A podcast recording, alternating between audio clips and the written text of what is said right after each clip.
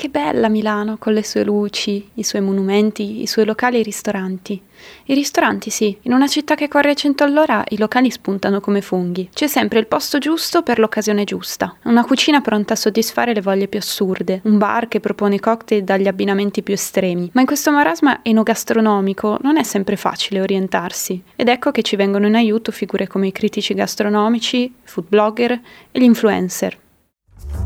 Indipendente il giornalismo alle prese con i nuovi media. Un podcast della scuola di giornalismo Walter Tobaggi.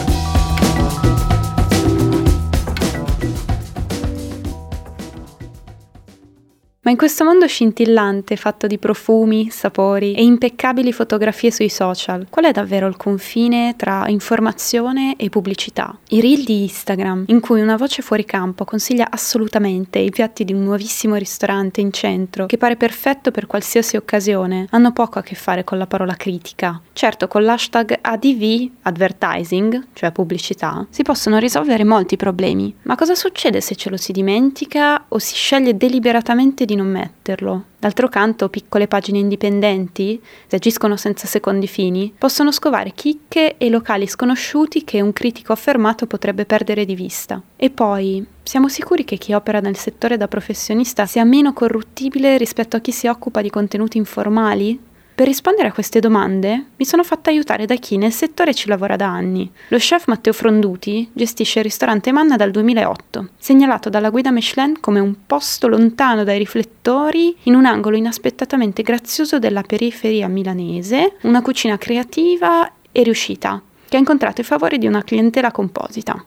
La consuetudine nel nostro settore è quella di esce un articolo, ripubblicarlo sui propri social, ringraziando il giornalista e il critico, noi invece ce ne sbattiamo. Qui il conto lo pagano tutti. Mi è capitato di far pagare importanti firme che non hanno battuto ciglio, salvo poi farmi sapere da persone terze e amiche che non è così che li si tratta. È capitato anche eh, in maniera molto più sfacciata da improvvisati che ti chiedevano proprio la gratuità in cambio di qualcosa. Secondo te perché è importante che l'informazione che vi riguarda sia fatta in modo imparziale nonostante non si dica sempre bene di voi. Non deve essere fatto in maniera imparziale, perché noi comunque andiamo ad operare in un campo che è quello del piacere e della soggettività. Quindi è giusto che chi scriva di noi sia parziale. Che un professionista dica questa cosa non mi è piaciuta, è lecitissimo. Quello che è meno lecito è pensare che siccome quella cosa non ti sia piaciuta, allora c'è sbagliata. Questo è il tema vero. Come vedi il fatto che molti critici lo facciano in modo anonimo? Tendenzialmente non è che avvisano, è vero, non avvisano, però quelli che sono di lungo corso, come ormai sono di lungo corso io nel mondo della ristorazione, le facce sono quelle e anche se prenotano un nome falso, poi quando entrano li riconosci. L'unico vero invisibile è il buon Valerio Massimo Visentin del Corriere che si cela è venuto qua più di una volta e non avevo mai avuto il dubbio, il sospetto che chi potesse essere. Anche il tema vero è il giornalista, uh, il critico, il blogger, quello che oggi comunica il cibo ai ristoranti, comunicare per i propri lettori. Sarebbe anche stupido da parte nostra, anche se molti lo fanno, perché appunto il cuoco come categoria professionale non è uh, frequentato da menti particolarmente illuminate, fornire al giornalista un'esperienza plus quando poi lui godendone ne scrive molto bene, il pubblico arriva e non trova quell'esperienza plus offerta solo a lui, ma trova un'esperienza normale che paragonata a quella plus sembra minus. Nella chiacchierata con lo chef Fronduti è stato interessante vedere come un esperto del mestiere come lui abbia posto l'accento sul lettore. Come ha detto, in quanto chef per lui la cosa importante è che vi sia una comunicazione trasparente, anche se non per forza positiva. Piuttosto che deluderlo è meglio una critica tagliente, purché onesta. Con lo chef ho avuto l'occasione di accennare alle firme più note della gastronomia milanese. Lui ha detto di conoscerle tutte. Tutte sì, tranne una. Valerio Massimo Visentin, scrittore, giornalista e critico mascherato del Corriere della Sera. È a lui che ho deciso di rivolgermi per mettere a fuoco l'importanza delle regole del gioco e della preparazione dei giocatori. Diciamo che nel mio campo purtroppo ci sono dei giornalisti che fanno gli influencer e quindi fanno pubblicità sui social che ricevono regali da ristoratori, oppure inviti da hotel, resort eh, e traducono tutto web mostrando le bellezze che hanno ricevuto in dono e questo è contrario alle regole del giornalismo.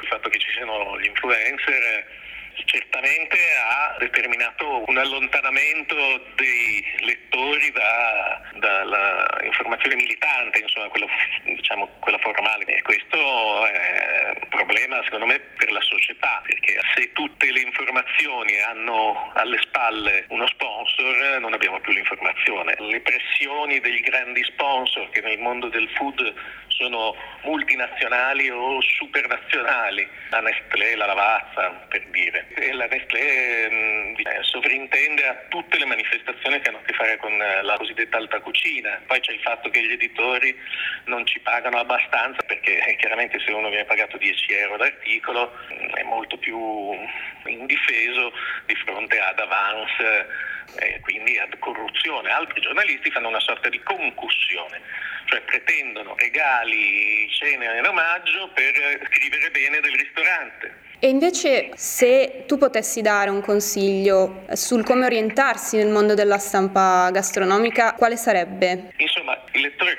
non può sapere se noi stiamo barando quindi il consiglio ai lettori è di guardare a tutto quello che legge con senso critico e un certo distacco e ponendosi sempre dei dubbi perché tra i settori vari del giornalismo il nostro è il più impuro ed è il più eh, minato fin dalle fondamenta da violazioni del, del, delle regole del giornalismo. Secondo te è possibile fare una buona critica gastronomica senza essere un giornalista e senza dipendere da una testata registrata? Sì, si può, però bisogna trovare il modo di fare un progetto che sia sostenibile economicamente, altrimenti se uno non riesce a guadagnare abbastanza finisce di nuovo in quel circolo vizioso che rende inutile eh, l'informazione. Siccome molti di quelli che scrivono al di fuori delle testate non hanno altro modo per guadagnare se non vendendo le proprie idee, siamo capo a 12. Quali sono le regole per scegliere chi recensire e di chi parlare? Bisognerebbe parlare di tutti, i tutti meritano eh, rispetto e uno sguardo attento, quindi purtroppo invece il giornalismo di oggi si concentra soprattutto sui grandi nomi, ci sono i vernissage, vengono invitati i vari giornalisti, se non c'è il vernissage il giornalista non si muove, quindi c'è già lì una scrematura che però è già una crepa diciamo, nella purezza eh, deontologica del, del, giornalista. Un buon giornalista dovrebbe andare dappertutto, provare tutto, scrivere di tutto quello che gli capita, dicendo la verità, tutta la verità e nient'altro che la verità, e senza uh, avvicinare troppo la controparte perché di fatto noi dobbiamo dare un giudizio scevro anche da impulsi emotivi, quindi mh, mm, bisogna farlo in incognito, nel rispetto delle regole che sono già scritte nella carta dei diritti e dei doveri, non fa nessuno però. Eh. Quanto è importante che vi sia una formazione professionale dietro un lavoro come quello di chi parla di food? Dunque, è, fond- è fondamentale tanto dal punto di vista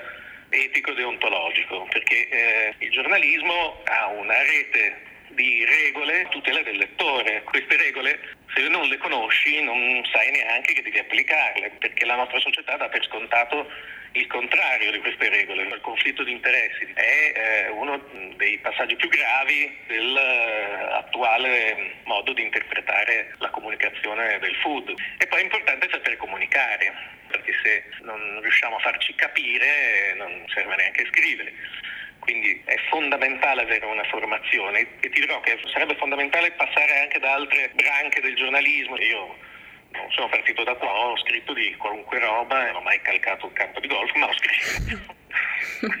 Bisogna anche imparare a comunicare cose che non appartengono al nostro retroterra culturale. Visintin ha sottolineato quanto il quadro generale sia complesso. Se da un lato gli influencer si occupano quasi soltanto di fare pubblicità, dall'altro anche chi dovrebbe attenersi alle regole più ferree, come un giornalista professionista, spesso e volentieri risulta ugualmente corruttibile. Svolgere il mestiere di critico anonimamente è importante perché tra chi informa e chi è oggetto dell'informazione, come ristoratori e chef, quasi non deve esistere un rapporto. È nell'interesse di tutti il fatto che l'esperto di informazione gastronomica venga trattato come un cliente qualunque, ed è proprio lui, il cliente qualunque, che stabilisce le regole del gioco. In ultimo, entrambi hanno concordato sul fatto che essere formati per comunicare è importante, anche per essere in grado di parlare di ciò che non sempre si conosce.